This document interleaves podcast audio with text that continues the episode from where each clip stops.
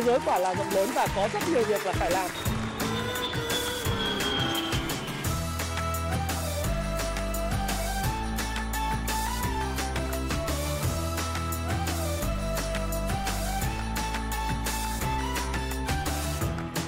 Hi, xin chào tất cả các bạn. Chào mừng các bạn đã quay trở lại với channel của Thái Phạm.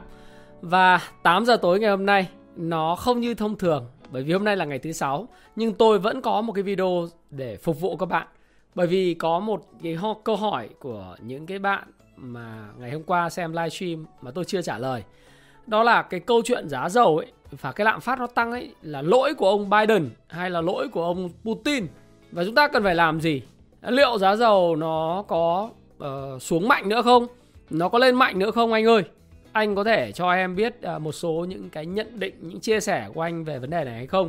Thì 8 giờ tối ngày 18 tháng 3 ngày hôm nay nó khác với lại cái thông thường là tôi sẽ không có một cái video thì tôi sẽ có một cái video. Tức là giá dầu vượt đỉnh lịch sử đây bây giờ cái lỗi là tại ông Biden hay ông Putin? Theo các bạn thì lỗi tại ông Biden hay ông Putin? Đấy thì các bạn nghe hết cái video này và sau đó chúng ta sẽ có những cái thảo luận ở trong cái video.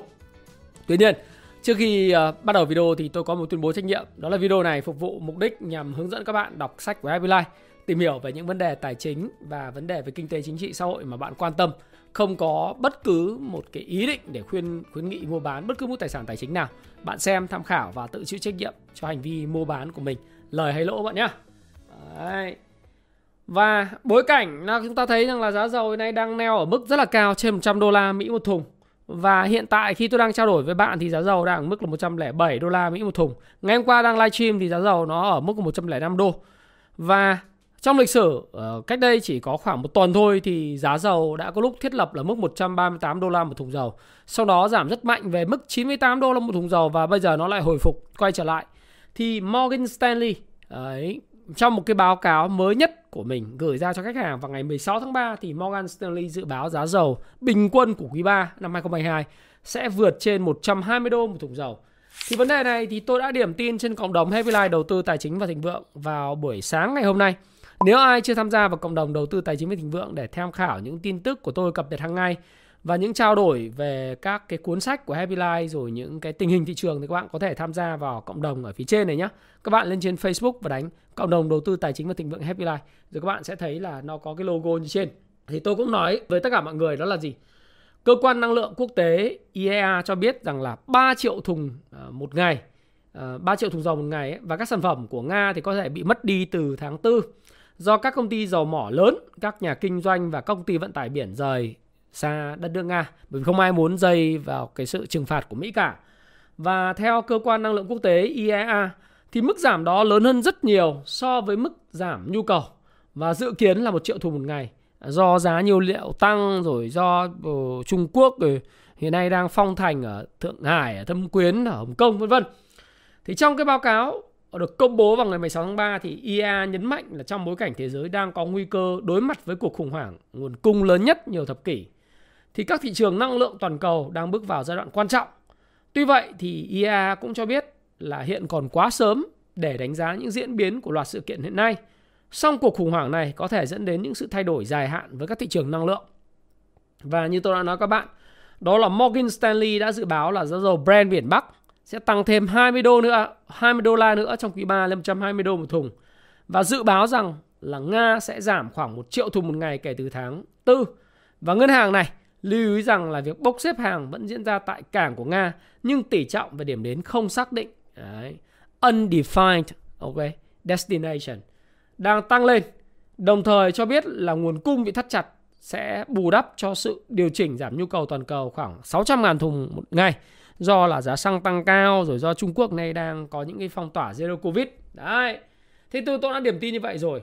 Và các bạn nhìn xem hiện tại đấy thì theo thống kê của IEA luôn Đấy, thì các bạn cũng thấy rằng là giá xăng trung bình tại Mỹ vào những ngày giữa tháng 3 là vào khoảng 4,25 đô trên một gallon, Tức là tương đương với lại 1,12 đô một lít. Nếu các bạn lên nhân 1,12 mà các bạn nhân với lại là 23.000 23.500 à, đồng tiền tỷ giá thì các bạn sẽ thấy rằng là giá xăng của Mỹ cũng rất là đắt và vượt cái mức lịch sử được thiết lập vào năm 2007.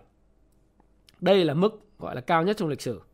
Trong cái bối cảnh mà giá dầu tăng cao này thì các bạn cũng nhìn một cái chart theo cái nguồn mà thống kê à, ấy, của uh, Bureau Label Statistics thì cái lạm phát của Mỹ đã vượt đến mức 7,9% trong quý 2 do ảnh hưởng bởi giá năng lượng, giá các rổ xây dựng và giá các rổ hàng hóa liên quan tới việc đó là nhà cửa, các loại dịch vụ tăng lên là bởi do cái giá năng lượng và thúc đẩy bởi cái giá xăng. Đấy. Đây là lần đầu tiên trong suốt gọi là 14 năm giá dầu đã phá đỉnh lịch sử nếu mà tính xuyên suốt trở lại từ cái thời điểm năm 1995 1996 thì các bạn cũng sẽ thấy rằng là uh, trong xuyên suốt 26 năm 27 năm đây là cái giá xăng đỉnh nhất trong mọi cái cái cái khoảng 3 thập kỷ trở lại đây. Và nó chỉ so sánh với cái thời kỳ khủng hoảng gọi là stagflation, khủng hoảng về nguồn cung dầu lửa và thiết lập OPEC cộng vào những năm 1970 mà thôi. Đấy, thì chúng ta cũng thấy rằng là cái cuộc khủng hoảng dầu lửa năm 1970, 71, 72, 73 đấy thì các bạn sẽ thấy rằng là cái giai đoạn nước Mỹ vào thời điểm đó nó cũng có những giai đoạn đỉnh đốn hiện tại. Và ờ, có một ờ, thời điểm này hiện nay nó có một cái rất là vui đó là tổng thống Mỹ yêu cầu các công ty xăng dầu kinh doanh giảm giá đi bởi vì các bạn lời quá rồi đấy. Và bắt đầu có việc là đổ lỗi cho nhau. À, chẳng hạn như là cái thư ký báo chí Nhà Trắng Jen ờ, uh, Psaki thì bà nói rằng là giá xăng tăng là không phải vì chính sách của Tổng thống Joe Biden mà đây là do Tổng thống Nga đã xâm lược Ukraine và cuộc chiến này gây ra rất nhiều bất ổn trên thị trường toàn cầu. Đấy, trong một bài phát biểu à, gần đây, bà đã phát biểu như thế. Rồi ông ông Joe Biden tổng thống Mỹ thì nói là giá xăng tăng thêm 1,05 à, à, đô la một lông Đó là bởi vì ông Putin đã tập trung quân dọc biên giới Ukraine rồi, sau đó tràn qua. Đà tăng sốc của giá xăng hiện nay chủ yếu là lỗi của ông Vladimir Putin. À, và chúng ta thấy rằng là trong ngày 16 tháng 3 thì trên Facebook ở cao của Tổng thống Mỹ đã có một cái tweet và tôi nghĩ rằng là dòng này do các trợ lý của ông viết thôi chứ ông già rồi thì ông cũng sẽ không viết được đâu. Đúng không? giá dầu đang giảm, giá xăng cũng nên như vậy. Đấy, Trước đây khi giá dầu đang là 96 đô một thùng thì các bạn đang bán là 3,62 đô la một galon. Bây giờ giá dầu cũng thế nhưng giá xăng lại là 4,31 đô la một đô một galon và các bạn nên giảm giá đi để giảm sức ép về lạm phát vân vân. Implication tức là cái ý định rất là rõ ràng phải nào? Thế nhưng thị trường nó có cái lý của thị trường mà nó có độ trễ của nó. Vậy wow, hoàn toàn là do lỗi của ông Putin. Phải chăng là như vậy? Phải chăng là ông Putin tạo ra toàn bộ tất cả những kịch bản điên rồ về giá xăng dầu hiện nay? Đó, chúng ta hãy cùng xem ha. Không. Câu trả lời là không phải như vậy. Cái giá xăng dầu như thế này, tôi đã từng có một cái video mà các bạn có thể xem lại cái video là vì sao giá xăng dầu, giá dầu sẽ trên 100 đô la một thùng. Tôi đã phân tích một vài các nguyên nhân. Nhưng tôi muốn phân tích deep dive hơn cho các bạn. Những cái nguyên nhân chi tiết hơn. Là bởi vì nó có một cái nguyên nhân mà nguyên nhân này nó đến từ chính ông Joe Biden. Đấy. Ông Joe Biden là người chịu trách nhiệm chính cho cái câu chuyện giá xăng dầu đang ở mức cao như hiện nay. Là bởi vì sao? Bởi vì từ lâu ông Joe Biden là một người ủng hộ năng lượng xanh, green energy. Đấy. Ngay từ lúc mà ông lên làm tổng thống Mỹ vào đầu năm 2021, đấy, thì các bạn đã biết rằng là ngay lập tức ông khai tử cái dự án đường ống dẫn dầu Keystone XL. Ông Donald Trump ủng hộ cái dự án này bởi vì đường, đường án này dự án này nó chạy là khoảng 3.300 km mà chạy từ Canada đến Texas mà bạn biết là Canada là cái nguồn cung dầu khí lớn nhất của nước Mỹ. Và cái dự án này nếu được đưa vào vận hành thì nó trị giá khoảng 8 tỷ đô la và nó có thể vận chuyển được 800.000 thùng dầu mỗi ngày. Thì ngay lập tức là khi ông làm tổng thống, ông nói ồ tôi sẽ là người ủng hộ năng lượng xanh cho nên các bạn chơi cái năng lượng mà hóa thạch này là tôi sẽ gần như là không ủng hộ. Và các bạn biết không? 20 lúc vào thời điểm ông cancel tức là ông hủy cái dự án Keystone XI Pipeline này thì 20 thượng nghị sĩ của Đảng Cộng Hòa đã thưa kiện ông Joe Biden bởi vì cái việc mà làm thiệt hại cho những nhà tư bản của Mỹ. Mà các bạn biết là những nhà tư bản ở bang Texas hay là những người buôn dầu thì người ta ủng hộ cho cái đảng Republicans tức là những người mà đảng Cộng Hòa. Thế còn người theo dân chủ thì thường là muốn năng lượng xanh, những cái mà dân chủ tiến bộ vân vân thì sẽ không ủng hộ những người mà buôn dầu Đấy, giống như kiểu John D. Rockefeller vân vân. Do đó thì việc hủy cái dự án này đã khiến cho cái nguồn cung về dầu lửa trong giai đoạn hiện nay là gặp rất nhiều khó khăn. Chưa kể là ông là người cấm vận nước Nga. Chính vì ông cấm vận nước Nga cho nên là cái nguồn cung dầu lửa nó mới bị thiếu hụt như vậy. Thì bây giờ đấy là cái mà chúng ta lật lại từ năm 2021. Và ông cũng là người ủng hộ năng lượng xanh. Bởi vì từ tháng 1 năm 2021 là ông dừng cấp phép tất cả các hoạt động thăm dò dầu khí trên mặt đất và mặt nước của nước Mỹ. Đấy. Biden suspend oil and gas leasing uh, in slew of executive actions on climate change bởi vì ông muốn là ủng hộ là cái giai đoạn mà uh, sử dụng năng lượng xanh để bảo vệ môi trường. Ô cái điều này đúng, đúng không? Cái điều này là hoàn toàn tiến bộ. Tuy vậy, nó cũng là một cái nguyên nhân nó gọi là khiến cho cái nguồn cung ấy, nó đang bị hụt đi hiện nay. Hụt đi trông thấy, hụt đi cả triệu thùng bởi vì ông cấm vận nước Nga về kinh tế. Để chứ nó có nguyên nhân của ông. Và đây quyết định hoàn toàn trái ngược với chính sách xuyên suốt thời của Tổng thống Donald Trump. Và được đưa ra nhằm phát thải, giảm cái cái cái thải uh, phát thải nhà khí uh, phát thải khí nhà kính và biến đổi khí hậu. Đấy, thì đây là cái hành động nó dẫn tới là gì? Sự phá sản. Đấy. Các bạn biết là nó là phá sản luôn. Hiện tại thì các bạn sẽ biết là uh, những cái toan tính chính trị nó khiến cho các công ty năng lượng của Mỹ phá sản. Đấy. Trong cái tháng 4 năm 2020 khi mà giá dầu bị âm và giảm ấy, sau đó cộng với các cái chính sách mà của ông Joe Biden nó không ngóc đầu lên nổi. Bởi vì ông không được thăm ông có được cấp phép thăm dò mới uh, dầu khí trên mặt đất và mặt nước của nước Mỹ đâu. Các nhà sản xuất dầu đá phiến bây giờ cần thời gian để khôi phục lại sản xuất. Đấy, sau cái vụ mà giảm các bạn biết là OPEC cộng họ chơi chiêu họ dìm cái giá dầu trong suốt một thời gian dài ở cái mức rất thấp khiến cho những nhà sản xuất dầu đá phiến của nước Mỹ gặp rất nhiều khó khăn về tài chính rồi phá sản. Sau đó họ mới nâng giá lên. Thì nhưng mà cộng thêm một vị tổng thống không ủng hộ dầu đá phiến, cũng không ủng hộ khai thác và thăm dò dầu khí ở trên mặt đất và mặt nước của nước Mỹ. Thì những nhà tư bản dầu đá phiến có an tâm để mà triển khai máy móc mà khai thác tiếp không? Không. Chính sách của ông hướng tới năng lượng xanh. Và thậm chí là con trai của bà Pelosi, ờ, và ông ờ, Hunter Biden, con trai của ông Joe Biden cũng là người ủng hộ năng lượng xanh và có những cái cổ phần ờ, theo báo chí Politico người ta đưa ra trước cái cuộc bầu cử uh, tổng thống trước đây. Thế thì những người ủng hộ năng lượng xanh người ta không muốn là những cái năng lượng hóa thạch này nó tiếp tục.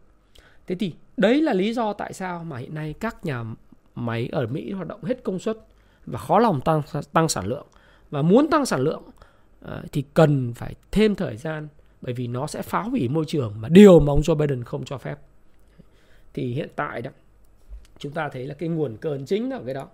Và tại sao ông ta ông Joe Biden để ông có thể cấm nhập khẩu dầu của Nga? Thực ra bản chất là nước Mỹ các bạn nhìn vào cái biểu đồ này này. Đây năm 2021 nước Mỹ nhập 62% nhập khẩu dầu đến từ Canada 10% đến từ Mexico 6% đến từ Ả Rập Saudi Colombia 3%, Nga 3%, Iraq 2% và các nước khác là 14%. Như vậy là nước Mỹ nhập khẩu dầu của Nga cái tổng cái lượng nhập khẩu dầu nó chỉ chiếm có 3% tổng kim ngạch nhập khẩu dầu của Nga. Tức là 100 thùng nhập khẩu vào Mỹ thì chỉ có 3 thùng dầu của Nga. Do đó việc cấm dầu của Nga là rất dễ dàng, rất đơn giản. Bởi vì ừ, có 3 thùng dầu thì bảo thằng em Canada nó khai thác thêm một chút. Bảo thằng em Mexico nó khai thác lên một chút là xong thôi. Có vấn đề gì đâu, đúng nào? Thế các bạn nhìn đi, qua các năm từ 2002 cho đến 2021 gần 20 năm thì năm 2021 là cái năm mà nước Mỹ nhập khẩu dầu của Nga nhiều nhất. Nhưng trước đó thì cái lượng mà nhập khẩu dầu của Nga nó chỉ là vào khoảng tầm 1 triệu cho đến 2 triệu thùng một năm thôi. Có những năm mà 2011 cho đến 2018 thì các bạn thấy rằng cái số lượng nhập khẩu nó còn không có à, 2013 cho đến 2018 cái lượng nhập khẩu dầu của Nga à, nó còn dưới một triệu thùng nó chỉ có không phải mấy triệu thùng một năm thôi thì các bạn thấy rằng là cái vai trò của cái nhờ dầu khí của Nga đối với Mỹ nó rất nhỏ do đó việc Mỹ và Anh Anh Quốc đưa ra quyết định cấm nhập khẩu dầu của Nga và trừng phạt kinh tế Nga, nó có tác động rất ít đối với kinh tế Mỹ và rất dễ dàng để ra cái quyết định đó. Do đó, cái việc mà ngày hôm nay giá xăng dầu toàn cầu ở mức cao. Cái việc mà người dân Mỹ đang trả phải giá xăng cắt đắt nhất lịch sử trong 30 năm trở lại đây. Nó có nguồn cơn sâu xa. Nó chiếm đến 70-80% nằm ở chính nội tại của những quyết định của Tổng thống thân thiện với môi trường. Đấy. Chúng ta không chỉ trích ông Joe Biden nhé. Chúng ta không có, tôi, video của tôi không có chỉ trích. Video của tôi nó là ý kiến cá nhân của tôi nhưng tôi cũng không có chỉ trích bởi vì uh, thân thiện với môi trường thì rất là tốt. Nhưng tôi đang nói về cái gọi là cost and effects. Bất cứ một cái quyết định nào dù là quyết định tốt thì nó đều có một cái nguyên nhân và cái hệ quả. Anh làm đúng nhưng nếu gặp những cái tác động mà nó không ổn thì cái hệ quả của nó rất lớn. Còn tất nhiên thế giới là phải chuyển đổi sang năng lượng xanh, ít khí thải nhà kính. Cái đấy là xu hướng. Tuy vậy, trong một thời gian ngắn, cái năng lượng mới nó chưa thay thế được năng lượng cũ là dầu khí và than đá hay là những năng lượng cũ mà lại bị sụt về nguồn cung thì giá cả của năng lượng nó sẽ tăng lên cao và không thể có thể thay thế năng lượng xanh trong một thời gian ngắn được đúng không thì bất cứ một cái quyết định nào của anh dù nó là tốt nhưng nếu không có cẩn trọng về việc thay thế nó thì nó đều dẫn tới một cái hệ quả nó không tốt. Thì cũng giống như bạn thôi. Tôi nói thí dụ rất đơn giản này. Bạn luôn luôn muốn muốn vươn lên trong sự nghiệp và cuộc sống thí dụ vậy. Bạn muốn một công việc nó có thu nhập cao hơn, một so sánh khá khập khiễng, nhưng để nôm na là các bạn hiểu. Bạn muốn có một công việc tốt hơn, thu nhập cao hơn, vân vân. Và bạn đang có một công việc kém hơn. Hiện tại đang sở hữu và đang làm. Bạn có một công việc tốt hơn thì ai chẳng mong ước, bởi vì đó là xu hướng. Tuy vậy thay vì là nâng cấp về trình độ tay nghề chuyên môn để bạn có một công việc hoặc là được trả lương cao hơn thì bạn lại rũ bỏ những cái công việc hiện tại và cho rằng là mình à, xứng đáng với lại một cái gì đó tốt hơn nhưng không có làm gì cả. Thế thì khi mà cái công việc hiện tại cũng chẳng ra gì, tức là bạn không thay thế được nguồn thu nhập hiện tại mà chưa có nguồn thu nhập tương lai thì bạn sẽ gặp những khủng hoảng khi bạn không có tiền. Và sếp hiện tại của bạn đánh giá bạn kém và không trả lương cho bạn thậm chí sa thải bạn hoặc cho bạn nghỉ việc. Đúng không? Trong khi bạn chưa có cái gì trong tay ở cái tương lai. Thì cái thân thiện với môi trường và năng lượng xanh, năng lượng sạch cũng vậy cái việc chuyển đổi từ năng lượng hóa thạch sang năng lượng xanh nó cần thì giờ và cái transition tức là cái sự chuyển đổi nó phải rất mượt mà để đảm bảo rằng cuộc sống của người dân không bị tác động không bị ảnh hưởng và khi anh cấm những hoạt động khai thác và thăm dò ở trên mặt đất và trên mặt nước của nước Mỹ rồi anh hủy những cái dự án à, uh, dầu cỡ lớn và khi nó gặp cái nguồn cung đột ngột từ phía tranh ờ, của Nga và Ukraine một cái cái xung đột thì rõ ràng là người dân nước Anh là người chịu thiệt hại và đó là lỗi của ông. 100%. Đấy. Chưa kể các bạn nhìn nhé, chưa kể. Ừ. Cái cung tiền mà một mà tôi đã làm video tôi cho các bạn xem ấy, nó tăng 7 lần lên hai mươi mấy nghìn tỷ đô la. Từ mức 7 3.000 tỷ đô la. Rồi cái bảng cân đối của Fed theo cái thống kê của Federal Reserve ha, liên bang đó của của BEA và Morgan Stanley Research thì các bạn thấy rằng là cái bảng cân đối kế toán balance sheet của Fed hiện tại nó rơi tới là 9.000 tỷ đô la. Nó tăng từ cái mức là dưới 4.000 tỷ đô la trước cái thời điểm mà pandemic tức là cái cuộc khủng hoảng về Covid-19 nó tăng gấp đôi lên 9.000 tỷ đô la. Đấy. Thì cái số tiền anh bơm vào nền kinh tế từ cái cung tiền M1 từ cái tiền anh in ra nó quá nhiều như thế thì chúng ta đã có cái công thức là P nhân Q giá nhân sản lượng bằng M nhân V là bằng cung tiền nhân với lại vòng xoay tiền. Vòng xoay tiền càng nhanh, cung tiền càng mạnh. Sản lượng thì bị bóp hẹp thì giá nó phải tăng. Không có cửa gì giá cả nó không tăng cả. Tiền anh nhiều thế này cơ mà. Đúng không nào? Thì vậy thì ờ, chúng ta phải làm gì? Về lỗi ở đây không phải là của ông Putin mà là của ông Biden. ông Putin thì chỉ là chất xúc tác thôi. Vậy là trả lời cho các bạn cho cái livestream ngày hôm qua nhé. Vậy là vậy là chúng ta sẽ phải đối mặt với gì? Thứ nhất, cái lạm phát này này. À, tôi nói các bạn rồi. Giá dầu này á, toàn tính chính trị nó sẽ không cho phép giá dầu giảm sâu trong vòng 1,5 năm tới đâu nếu mà cái thắt chặt tiền tệ của Fed nó được diễn ra từ tháng 5 năm 2022 tức là giảm cái quy mô của bảng cân đối kế toán đi rồi nó tăng cái lãi suất lên thì mất phải 2 năm nó mới tác động đến giá dầu. Do đó thì là gì? 1,5 đến 2 năm giá dầu sẽ ở mức cao nhá. Lãi suất sẽ tăng lên từ từ và tiến tới tăng nhanh. Bảng cân đối kế toán của Fed sẽ thu hẹp, tín dụng sẽ không dồi dào như trước nữa. Và các bạn biết là bảng cân đối kế toán của Fed ấy, thì trong cái cuộc họp vào tháng 3 ngày 16 tháng 3 vừa rồi đó là theo chủ tịch Jerome Powell là Fed có thể thu hẹp cái dư số dư trên bảng cân đối kế toán tức là về cơ bản là ông thu hẹp bảng cân đối kế toán lại về tài sản bằng cách phát hành trái phiếu à, để thu tiền về nó rất đơn giản như thế. Khi anh cần bơm tiền thì anh mua trái phiếu của doanh nghiệp anh đẩy tiền ra. Và khi anh muốn hút tiền về thì ra anh phát hành trái phiếu đúng không? Rồi anh lại hút tiền về hoặc anh bán lại chính những cái trái phiếu mà anh đã mua cho những cái tổ chức tài chính đã uh, nhận tiền để thu tiền về. Và thu hẹp bảng cân đối kế toán này sẽ rất là painful, tức là nó sẽ rất đau đớn. Fed có thể kích hoạt quá trình thu hẹp số dư 9.000 tỷ đô la trên bảng cân đối kế toán ngay tại cuộc họp kế tiếp vào tháng 5 năm 2022. Và Chủ tịch Jerome Powell cho biết Fed có thể nâng lãi suất và thông báo thay đổi số dư trên bảng cân đối kế toán tại cuộc họp tới, tức là ông hút tiền về.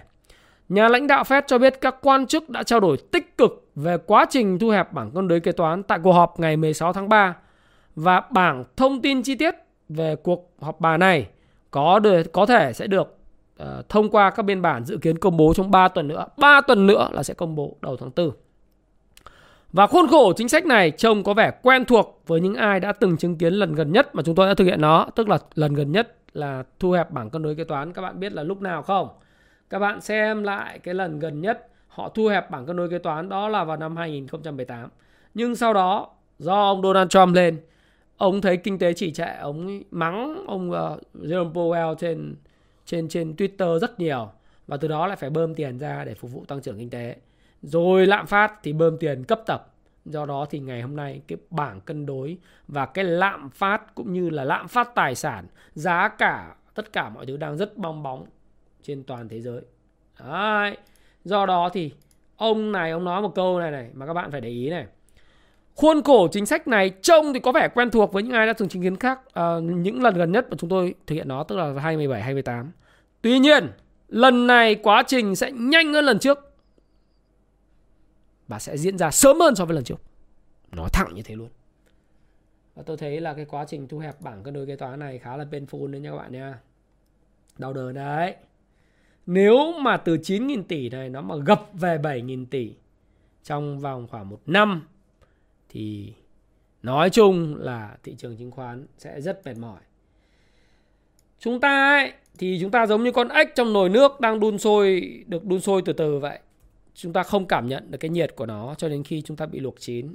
Vậy lời khuyên tài chính cá nhân của tôi dành cho các bạn là gì? Đây là phần mở rộng của cái video ngày hôm qua, cái livestream ngày hôm qua. Và tôi muốn các bạn hãy tập trung vào. Vì đây là thứ mà tôi muốn nói là về phải lỗi của ông Putin rồi thì lỗi ông Putin rồi lỗi của ông Biden thì sao? Lỗi ông Biden rồi đấy, nhưng bây giờ họ sửa chữa lỗi nó sẽ ảnh hưởng chúng ta và chúng ta làm gì? Xem lại danh mục đầu tư của mình này. Các cái lớp tài sản mà tôi hay hay trong dịch sách tôi đã gọi là class assess đúng không? Vay nợ nhiều thì tìm cách thanh lý bớt đi. Thanh lý bớt cái tài khoản vay nợ mà cái cái phần vay nợ lớn và bạn nghĩ rằng cái dòng tiền bạn sẽ bị ảnh hưởng trong tương lai.